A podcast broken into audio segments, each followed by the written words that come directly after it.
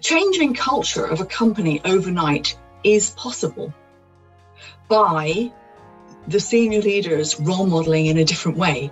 It's the, the questions that they ask, the reactions that they have, the things they prioritize, that changes a company overnight. You're listening to The Breakdown with me, Chris Clearfield. The Breakdown is a podcast where we connect with business owners and experts to hear their perspectives on this crazy, complex world. I'm your host and fellow learner, and I'm glad you're here. Today's guest is Diane Chadwick Jones.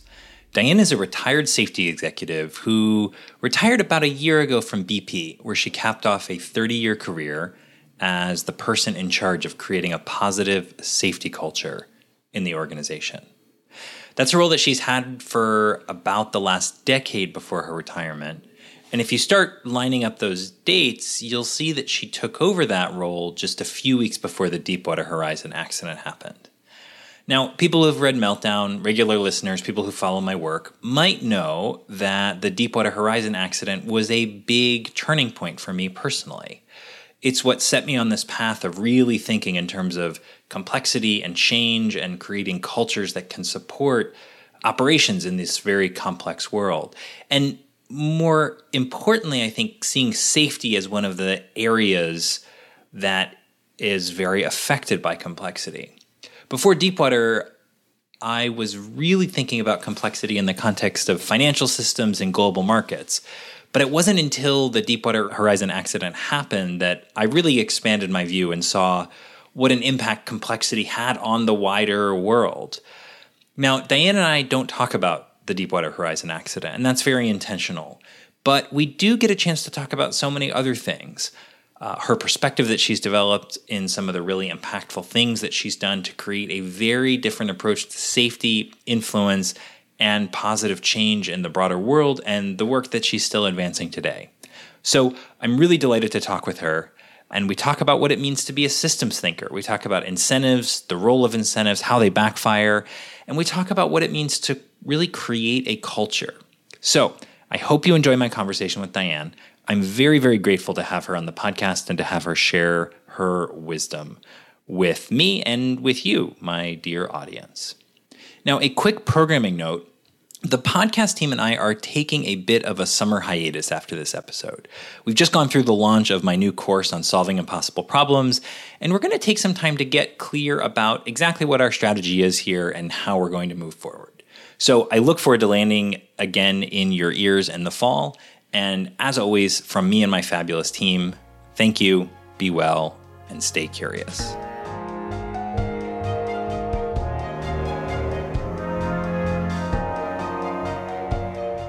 Diane, welcome. Can you maybe just start by introducing yourself, saying who you are, saying the kind of work that you do, and, and we'll start there. Oh, thanks, Chris. Look, it's great to be talking to you today. So, I joined BP about 30 years ago. I was a safety and operations leader for many years. And then about 15 years ago, I started working more specifically on safety culture and systems thinking. And so then about this time last year, I decided to retire from BP, left BP um, in December. And since then, I've been working with a number of companies and, and supporting a number of companies and, and, and learning even more. And so today, it's just great to have a chat with you about you know our mutual learnings actually because we you and I have been interacting for quite some time and um, yes um, and thank you for all your the interesting things that you've brought to me that have advanced my understanding. Well my pleasure and it's it's it's an honor to um, it's an honor to talk to you today and it's an honor to to to know you and to I mean to bring things forward that advance people's understanding and have an impact that's kind of that's my whole mission so i appreciate your your saying that. Man, you use you use two phrases that really stood out to me in that intro, and one was systems thinking, and the other was either culture or safety culture, kind of depending on how we want to take that. So, I I just want to start by asking systems thinking. You know, that is a word that gets bandied around a lot. For a while, I tried to use it as a way to connect with people about the work that I was doing, but what I found was no one is not willing to think of themselves as a systems thinker. So it wasn't kind of it wasn't a great differentiator to to engage with people because I feel like a lot of people hold themselves out as systems thinkers, but but I'm not even sure if I have a good if I could define that for you. How do you think about systems thinking and being a systems thinker?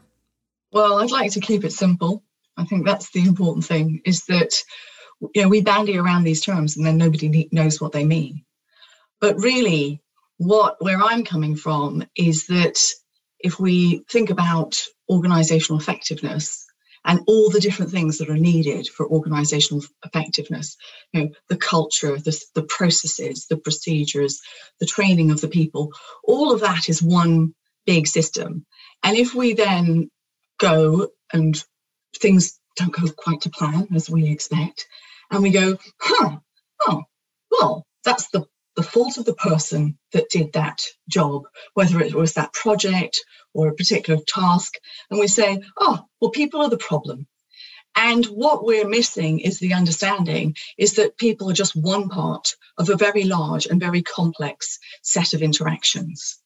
And that is what I'm talking about when we're talking about systems thinking. But we also could say the word complexity. I know some people would disagree with that, but that's okay. Because if we kind of force ourselves into categories and we force ourselves talk about this jargon, it's not helping anybody.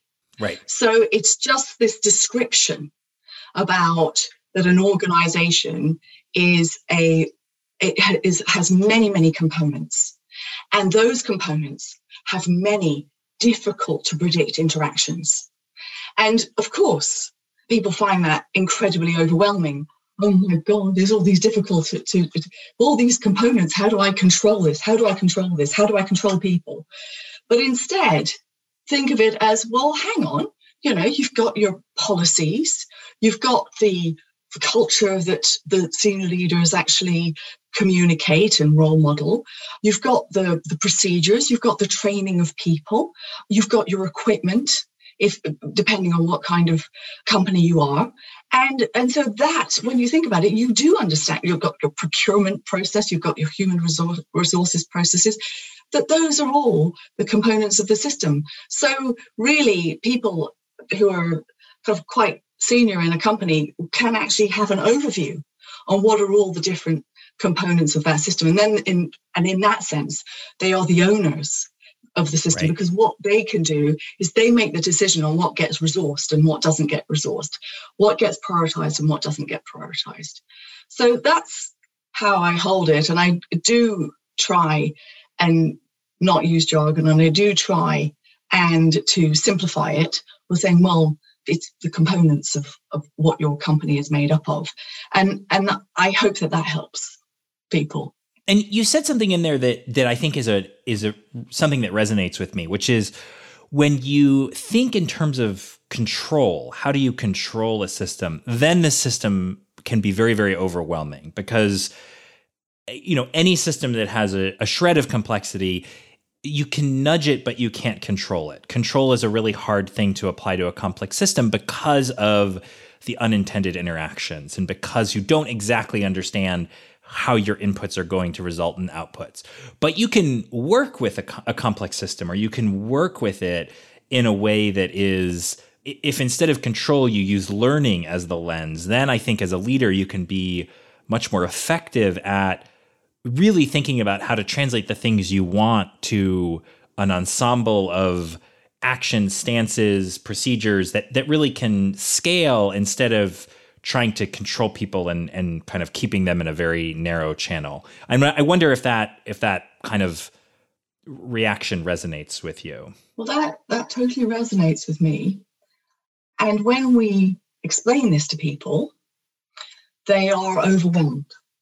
Okay, because the way that we usually manage companies is we see that people are the problem and that they are something to be controlled and that what we need to do is we need to put in consequences so that if they don't do the right thing, then we will punish them, rather than realizing that the work environment, the workplace setup, has many, many more times influence than people's right. own in, inside situation. And that's so that's on one side that that control feels simple and easy and the thing that we've always done.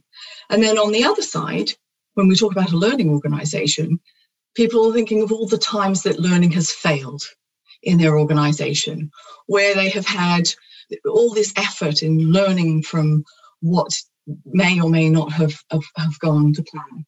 And that they think, well, that's never going to work. But what you and I are talking about when we discuss a, a learning organization is that when something doesn't go quite to plan, the, the leaders are going, oh, well, okay, well, well, tell me more about that. And, and they're very supportive because they understand that there's so many different components interacting and that there are unintended consequences of all those different uh, or unexpected interactions, right? And so they go, oh, well, you know, and how can I help you with this? And that, and then what yeah, that does is that builds a culture of care and listening and fixing of things. And that's what we're talking about a learning organization. We're not talking about massive spreadsheets or documents. While in the control organization, what we have is that, that everything is enormously bureaucratic. And so we have uh, uh, masses of lagging and leading indicators trying to explain what's going on or not rather than and so that those are all even leading indicators are output measures. So it's this enormous bureaucracy around output measures rather than the focus on the inputs which is the quality of the work. A lot of this is actually about quality and looking for because of course in the control organization everything's perfect that the procedures and processes and training and everything is perfect and that people are the problem. While in the learning organization we know there's always going to be a difference between what we think is going on and what's actually going on because there's everything keeps on changing all the time. So so i so it does very much resonate with me but there's terror in people's hearts when we talk about a learning organization because they've tried so many times to do a learning organization and it's ended up as bureaucracy as well. Well, and and I think that there is something in there that is, I think, really deep, and I guess you know one of the things I think a lot about is when I'm working with a leader or a leadership team, or or thinking about change on the scale of an organization one of the things I think a lot about is well, what's happening right now and what are the ways in which the mm-hmm. behavior we're seeing is very is adaptive, right? What are the ways the behavior we're seeing is useful? And to be clear, I think control-based behaviors can be very very useful. I think in a a simple system or even a complicated system to use the kind of Cynefin framework, control is a very useful thing to reach for. But as the system becomes more dynamic, as it becomes more complex, we start to see more and more cost of control because it gets the sort of idea on paper gets more and more divorced from the reality of the world. The kind of idealized operator becomes more and more divorced from the operator of the world. And I think to me that like one of the things that that I find really interesting is how many norms there are in the world that pushed leaders and organizations into a control mindset. So, you know, if you th- even think about, and I'm I'm curious how, if reflecting on your own career, if this would show up, but you know, leaders get people get promoted for solving problems, and and they often get promoted for coming up with answers to solve problems, and so that's very much and you and I have talked about this in in other times but you know that very much harkens back to this model where leadership's job is to know the answer and kind of propagate it through the organization in a way that's you know that's tied back and measurable versus an idea that leadership's job is to you know not just ask the right questions and set priorities but also to remove barriers from effective work from the people who are actually doing the work. And I, I think those are two very very different models. And i think that there are a lot of sort of social forces that that push the default modern organizational culture to a control based culture And I'm curious if you, I'm, I don't know, I could be over overstretching here, but I'm curious what you think about that. Well, so a lot of what we do in general across any industry is based on the regulator, and the regulators are always quite far behind. We all know that. Okay, I'm not talking about any specific regulator. I'm just talking about regulation in general. And but on the other hand, I do agree that we do need to have a certain level of, of compliance. And, and, and so we do need to have a foundation of some of, of compliance and standards. I think that's really important. But what I, when you were talking about it, I was thinking about good to great and and uh, Jim was it Jim O'Brien? Collins. Jim, Jim, Collins, excuse me. Good, good to great and built to last, and how how the the mighty fall and how they rise up again. Those are, paraphrasing his books, and it makes me think of the level five leader. And so it's it's almost as if the regulator is, you know, in a very in a well-meaning way, is is pushing companies in in one direction, and then the management thinking knows that um, that the leaders who are the most successful leaders are the ones who are the enabling leaders, who are the listening leaders, who are the ones who are, are trying to Im- improve how the whole company works rather than being a, a, a command and control figurehead. So you know, these ideas are are not new ideas, but it it feels as if it's just taking us a long time to get there because there are so many different forces in different companies to keep those views. Now, I mean, there's a lot of work on this. I mean, Harvard, you know, and, and the work of David Burnham, they looked at the concept of the influencing leader, who instead of um, takes the position of you know t- being the problem solver and fixing everything, or and then or being a leader who pushes onto people, is the, the the leader then asks the question, well, you know, on one hand, you know, we're in this dilemma. You know, we we need to to meet this sales target, but on the other hand, um, there is a, a, fundamental problem with our resourcing. Let's just go with that, and then invites the whole the whole team to actually discuss it, not losing their status Yes. Okay, because there's some issues, there's some concerns about, you know, not knowing the answer, as you've just said, you know, the expectations in the process, you would always know the answer. But if, but if they take on that problem onto their own shoulders, they will never really get the best answer because they're not using right. everything in the, the, team. And and in fact, the work um, I think was from Harvard was from I think the Starving Nation study who that found that there was a, a, special a particular type of leader that was most effective. And it was this kind of leader who by using paradox and complexity and dilemmas and and in, and speaking with their teams were finding out through the, the the bigger picture on what was the problem. And then therefore having a better idea of what were the potential answers.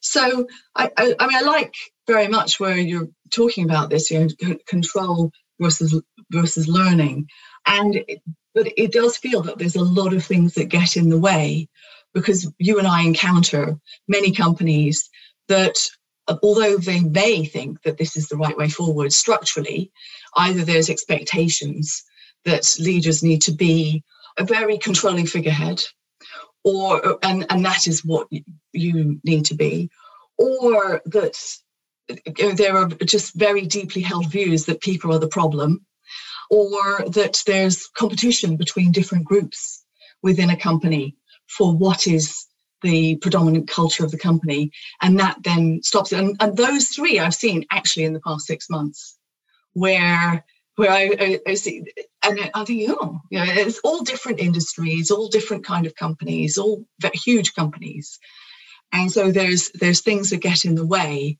of moving forward to what you know, has been shown to be more and more much more helpful. I mean, you know, we, we can't have an organizational culture or a safety culture without having a learning culture. And this is what my mentor, Tom McDaniel, keeps on telling me. You know, the, these are learning culture that kind of scares people. So it, I think it's for people like you and I to hold the hands of leaders and say, look, this doesn't need to be so difficult. And I think that that's such a good way of of putting it. And I think that one of the things that that as I have, I'll say, deepened my practice in this in this area, in my ability to help leaders work on and and engage with transformational change, really engage with the shift from a control based culture to a I'll call it a curiosity based culture because that's one of my favorite words.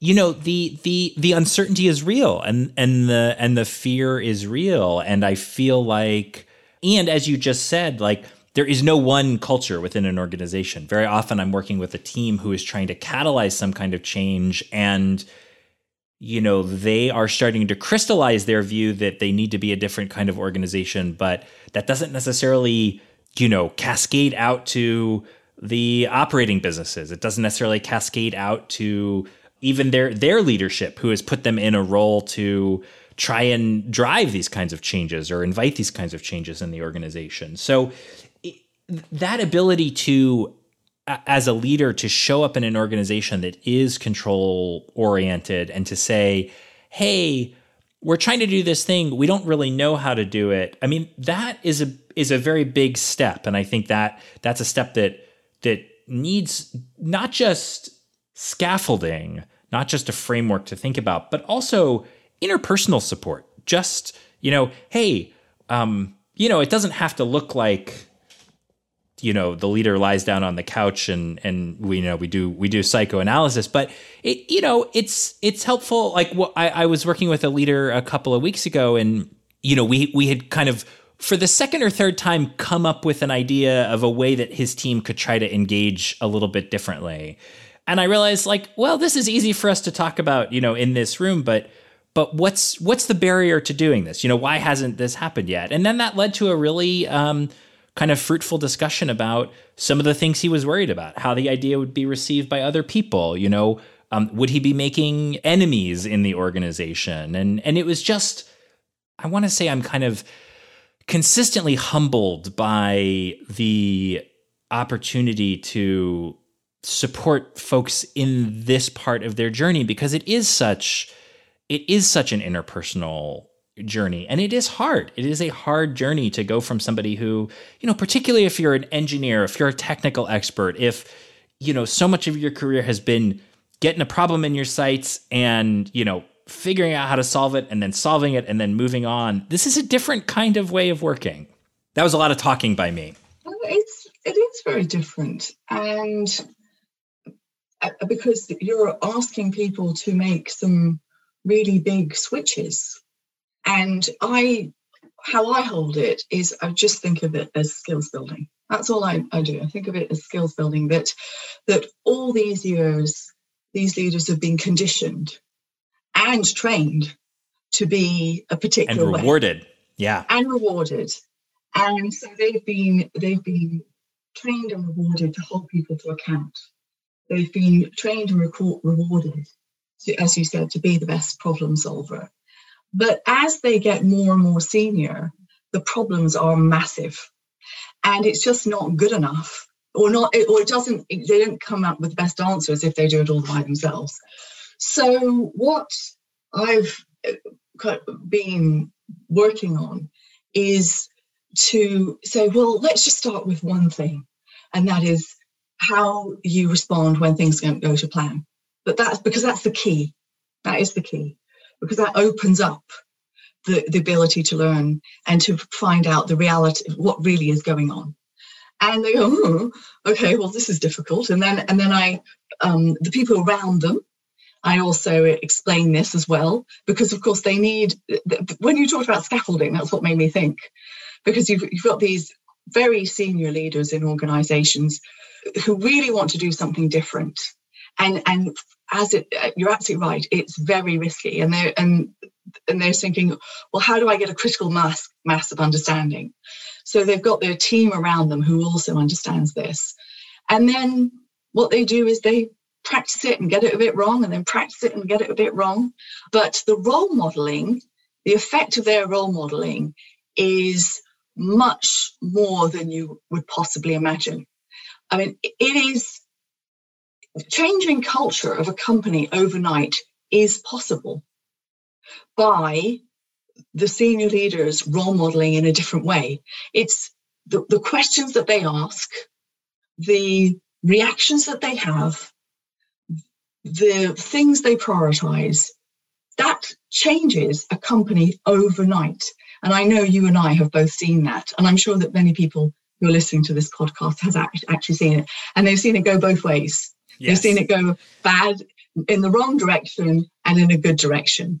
But we all know that that can happen, that change, culture can change in 24 hours just by how the most senior leaders um, role model. And, and that is, is, you know, quite, is a powerful thing to understand because rather than control and bureaucracy and thinking that we put it need to put in a new um, management framework or right. we need a, a, new vision for the company or whatever it is that people think they need to do it's just what they do because everyone's watching them you know everyone's watching every single thing they do everything right. they say they're being watched and then everyone's then copying them and doing what it is that they're being asked to do by the senior leaders so that i i, I find you know, quite a, a, a helpful thought because when people come to me, they, they all they want is a training program for the front line to learn them, you know, to learn them, to you know, to, for the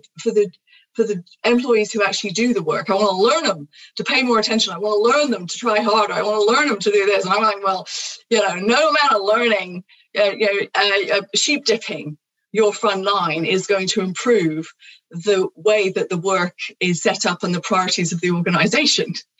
But having a conversation with you about how you set priorities and how you allocate resources and what is accepted and not accepted in your your company well that's a totally different conversation that's how you change your company well, and, and I want I want to say one thing about that. So if you're a senior leader and you're listening to this and you're thinking like, gosh, that's great, but that is a tall order for me to show up and change the way I'm I'm operating overnight.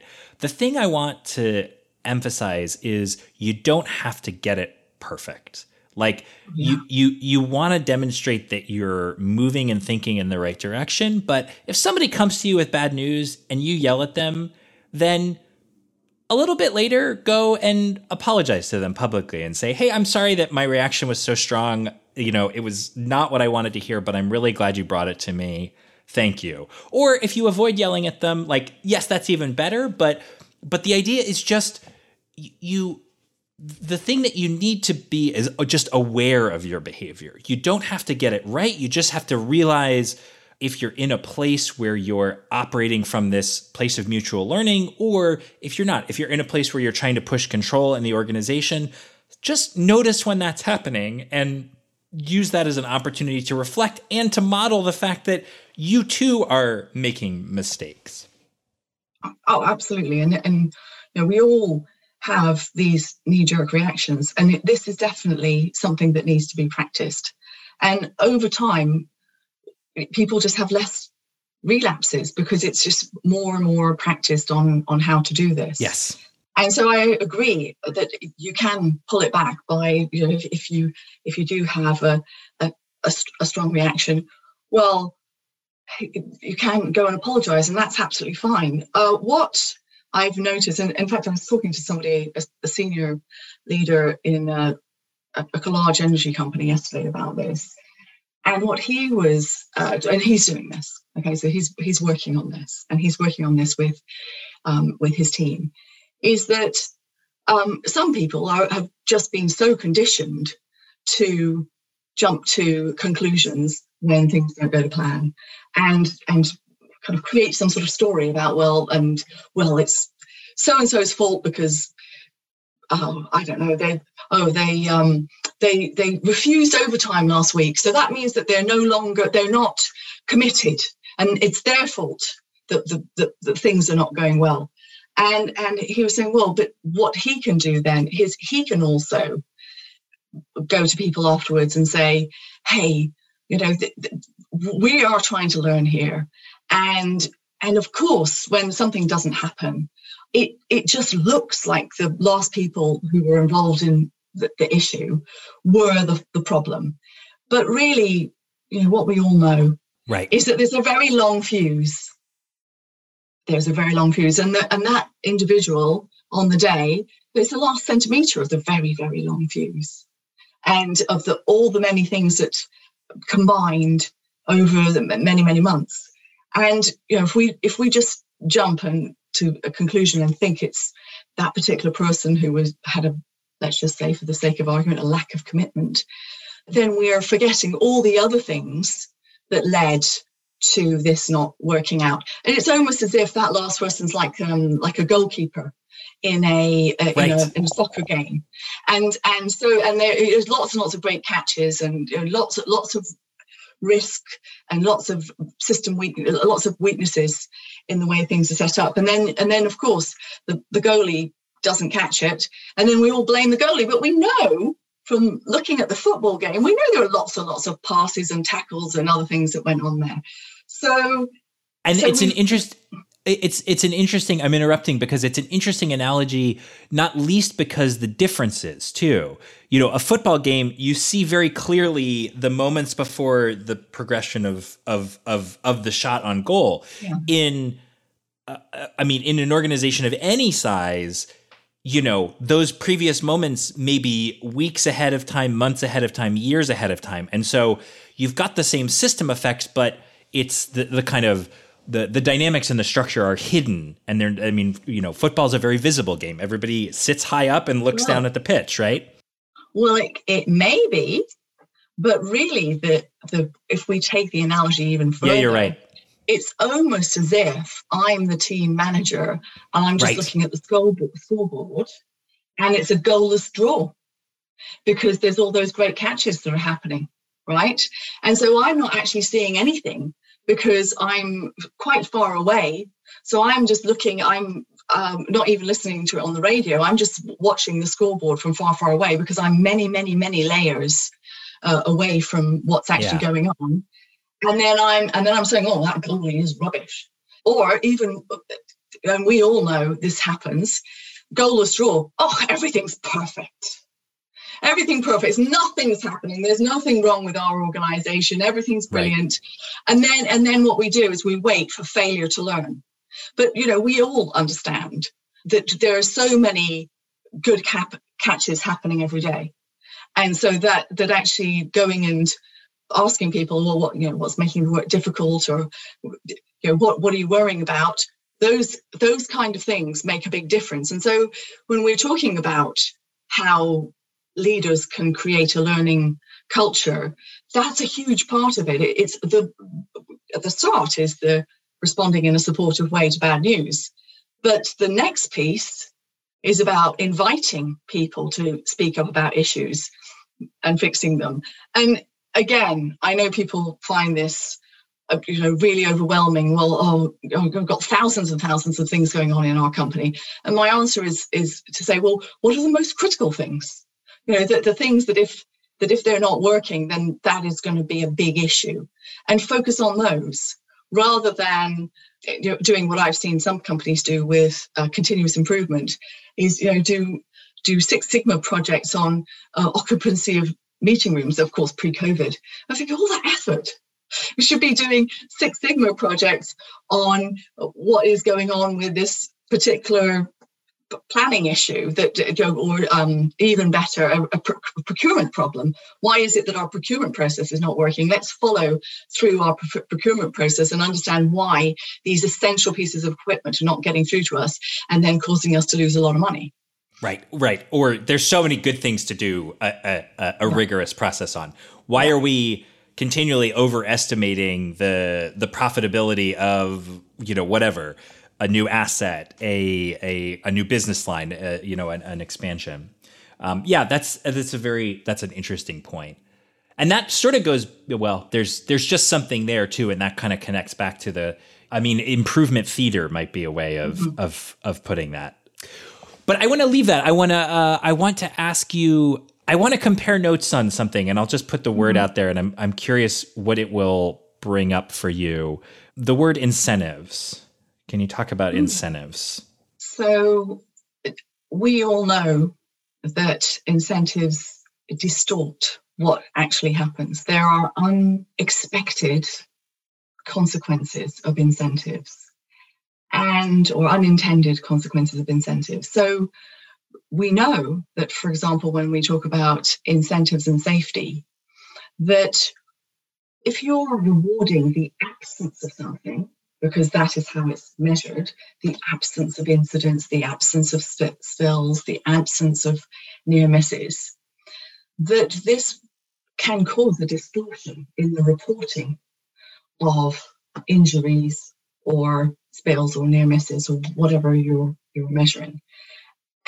Equally, if you're having an incentive for, for example, reporting 10 safety conversations a month, what happens is that people do two safety conversations during the month, and then on the eighth day, on the on the last day of the month, they do eight safety conversations with their colleagues because that is what they're expected to do. So you have a huge quality issue. So on one hand, if you have incentives for the presence of, of, of reporting, it, I'm talking in the context of safety, then you have a, a quality problem. If you have incentives for safety outputs, then you have a, a reporting problem because, and this has been seen in quite a few studies, that that there will just be less injuries or incidents reported. And in fact, it goes as far as to say that now uh, quite a few papers have been published from different industries, so from construction, from oil and gas and from manufacturing that show that when there is a target zero program for contractors, which there's incentives there, including being recon, recontracted, okay, because it's part of the the uh, contracting request for proposal of, of decision making of the client, that then there are there are actually more injuries and incidents and deaths on those sites, the ones that are difficult to hide. And that is a, a terrible thing to imagine that something that is intended to be positive, to have a target zero, that nobody gets hurt or that no bad things happen, leads to even worse outcomes. So I, I think there's um, I think in, in the content in the context of safety, incentives are something that are distorting and, and need to be managed. Incentives need to be managed very, very carefully. But why did you ask me? Well, because I think incentives are very interesting. And I think that um, they are a tool that a lot of leaders reach for. And I do think that they have lots of unintended consequences. I was curious about your take on it. You know, the, the one thing that I want to explore for just a minute is the idea of what is the purpose of incentives because because you said well the purpose of incentives is to create safe you know to create safety and and I wonder about that and not I don't want to be too cynical because again I, I view what people do as as being adaptive and and kind of working for them in some way but but I think that one of the roles of incentives is to translate from uh, again, from uncertainty to control. I think incentives give leaders a way to take something that is complex systems level and uns- and has a lot of uncertainty and translate it to something that is recordable, spreadsheetable, trackable, and and therefore gives a sense of control, even though it may not, it might make the outcomes worse. It makes the leaders feel more comfortable that they have a process in place. Do you think mm-hmm. that's too cynical? Got, I suppose I've got two comments on this. I mean, it's it's quite traditional, and thus it ever was, in terms of this idea of incentivization. But the literature says differently. The literature actually has says that incentives do work if you're doing uh, like you give them immediately. It's something to do with the team, and it's a it's non-complex simple. task. Yeah. It's a non complex task. Incentives don't work if they come a year later and they're to do with quite complex, uh, uh, the kind of work that the, the pe- people in any industry are doing, you know, really quite difficult kind of jobs. that that that does not work at all. Okay, so that so the first thing is that the whole the whole theory and practice of, of incentives is now proven to be invalid. Okay, so that's the, the first thing. And the, the I'm not holding it cynically though, because I see I see it more to do with always there's this enormous gap between practice and and what has been proven. Okay, there's always a gap. That and so, for example, forced ranking from General Electric, everybody thought that was amazing, but we all know now that that causes a lot of trouble. But it took quite quite a lot of time for it for the the knowledge to catch up on that. And so I feel more with incentives that it's just a bit more about catching up. However, I do have an even more negative view than you do, not about cynicism, but something else about why incentives continue. Okay. And that's because there is a self reinforcing, self reinforcing loop on incentives. So let's just say it's safety, just for the sake of argument. Okay. But it could be productivity. So what happens is that people work to those targets. Okay, they work to those targets and it makes it look like it's working, but they're doing whatever they can to reach those targets so that they get the bonus. Eventually, and you know, we've seen this with some companies, it, it all falls apart. Um, you know, I think um, some banks have have come across these you know incentives for Wells Fargo would be an example right. of their incentives on the number of bank bank accounts that people would open and they would be cross-selling bank accounts and it all falls apart so we we do see that but for quite some time it looks like the incentives are really successful and that is i so i feel there's a sort of kind of a reinforcing loop on incentives that means that they stay as a as in management theory as a established piece of how we manage companies. Yeah. But there's lots of evidence out there to show that from academic researchers that show that they don't work, but um, or that they have distortions. Now, incentives for quality of work that could work. That could, but again, that's kind of relatively early days in terms of that research. What you and I encounter is that when we we talk to people within companies, they just say, "Well, we'll just look. I just have to have the data. I just have to have data. Be asked for data. I've just got to do it. So I've got to create some leading indicators and and create a cottage industry of measurement, which doesn't help anybody. But right. that's what the executive directors and the non-executive directors say we have to have. And so, I suppose if there was a, you know, one thing that I'd be really keen on doing is is advancing that the understanding of that and about what what, what could we do differently. But it, it's I would go in a different direction.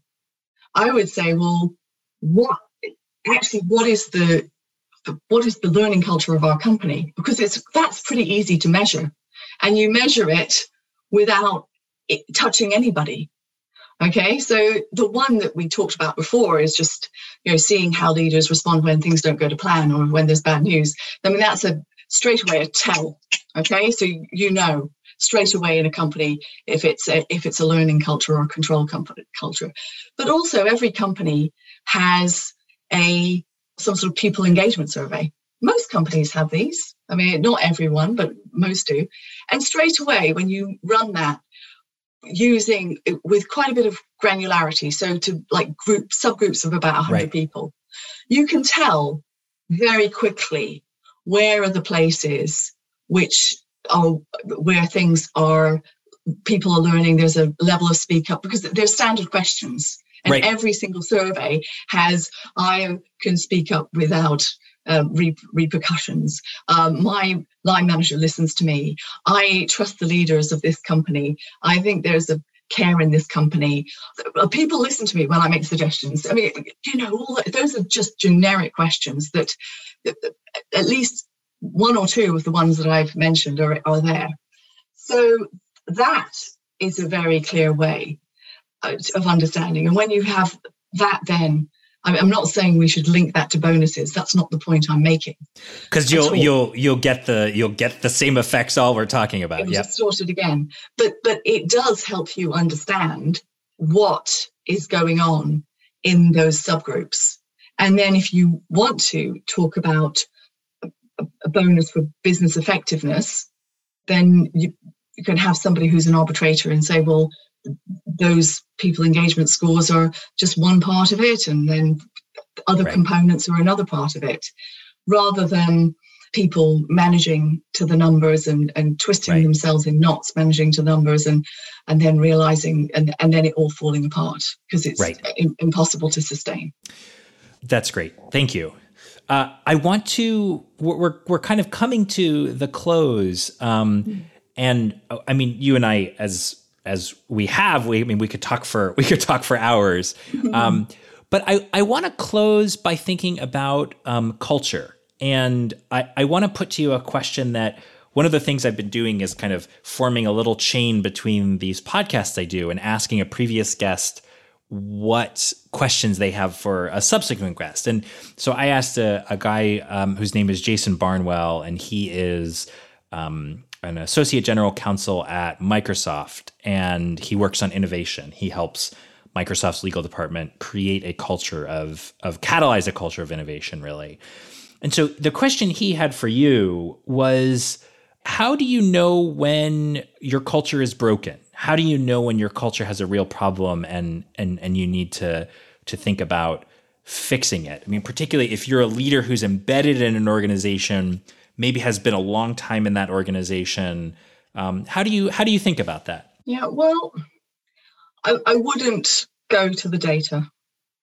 Okay, that's the first thing. I, let's not kind of turn things into a data monster conversation. Instead, I'd be um, looking at the difference between what the frontline say, the supervisors say, and the people above. And when you have, and there's always going to be differences, okay? So that's not that's not the issue. But um, and usually the senior leaders think that things are a lot more positive than the than the front line. Um, that's for sure. So that would be the, way to look at it is you see the difference with the massive differences then you know that there are pretty big issues with your culture because if the supervisors say one thing and the people who are doing the work, the day to day work, say another thing, and it's totally different, then you know, you know that there is a there is a problem. But what I have seen a few times is where, and this is and this is when it's really bad. Okay, this is when when it's really, really, really bad is when there's a flip. And the front line are so terrified of very or so scared of telling the truth is that they tell you everything's wonderful. And the supervisors and the regional managers tell you that things are in a terrible state. And that is when you know that you're in the pits. Mm. And that is that those are the, that is the pits. So the first point is the the the the kind of the, the, the distance of the amount of negativity between the the different levels is is it really big? Okay that's the first one. And the second one if the front line are saying everything's amazing then you know it's really broken. And i i remember somebody who was uh, working on process safety um, going, he, he was a regulator who's telling me he went to a company and he told me that um, he went and sat with some technicians and had a chat with them. And they told him that everything was fine, everything was amazing. And I went, hey, you do understand that that means that it's really bad. And he went, oh, this is a long time ago. But it, uh-huh. but I said, you need to go back and you need to speak with all the different levels because I've, I'm, I'm telling you now, I think that you will find that some some of the supervisors will say, you know, we've got a problem here. But but it's all again, it goes back to control. Control brings fear. Fear leads to concealment of issues, which then means you can't fix them. Well, and that's and that's you know that is one of the things. If I it, it, sometimes I'm asked to sum up meltdown in you know one sentence, which is mm-hmm. is hard to do because you write you know you write a book because we wrote a book because we we had a lot, a lot of thoughts. But the one sentence that you know put it, setting aside the the the, the kind of importance of complexity, which I think more and more people are directly connecting with these days, particularly during a pandemic, when when it is clear how linked things are in unexpected ways. But setting that aside for a moment, you know, I think about this this problem of complexity at, at the center of it in many ways is just a question of information flows. Like, do you have information flowing from the people that are closest to operations to the people who are making decisions about how to manage, resource, and, and kind of um, steer those operations. And when you look at somebody like Wells Fargo, who you mentioned, you know, one of the big problems with Wells Fargo was that they were punishing people who were speaking up. They were firing them, they were blacklisting them from the industry. And that to me is just such the the kind of the example at the extreme of when you have problems about uh, information flow, when you have problems about people at different levels uh, pushing responsibility to the problem only at levels below them. So I, am gonna I'm gonna bring us to a close, but I want to ask one of my upcoming guests is uh, his is Jon Gertner, and he is a writer who's written a book about innovation at Bell Labs called The Idea Factory. And I'm curious what um, what would you what would you if you know putting on your your kind of well just your your your listener hat or your person hat what what would you want to know from somebody like Jon Yeah, well, I've seen a lot of case studies around the agile process with innovation and how that makes quite a lot of difference in terms of testing things. And I wondered whether that at all resonated with him or not. I mean, my other question would be well, how do you manage the balance between of the people that you have, the people who are the real out of the box thinkers who may be seen as heretics, but in about 10 years' time, they'll be seen as reformers. Uh-huh. How do you actually manage those as well? Because that's a really interesting thought for me because in every company, we have people who are the activists, the activists for change. Okay. And it takes a while from, for an activist to be seen as a reformer and then an influencer and they finally become an influencer an influencer is a positive thing right right you start being a heretic then you're an activist then you're a reformer then you're an influencer and um, i'm very interested to understand the path you know, in bell labs how do they nurture the people with those radical ideas. Yes. And in, and in some sense, I think that's such a perfect question because that's so much of what Bell Labs did right? I mean, so much of what Bell Labs did was took these people that had these crazy non-commercializable ideas and and gave them space to develop them. And then you know 10 15 20 years later they changed the world right? I mean yeah. They're the establishment now. Right. Exactly. Exactly. I love that. Thank you for that. Okay. Well thank you well and uh, diane thanks for for coming and and chatting with me i mean it's always lovely to talk with you and yeah i I appreciate you and and the work that you do, and I appreciate the opportunity to to hear about it. So thank you. Well, I I think I learned a lot, and it's always really helpful to to talk to somebody who's immersed in this space as well. So thank you so much, Chris, for your insights as well. You're welcome. My pleasure.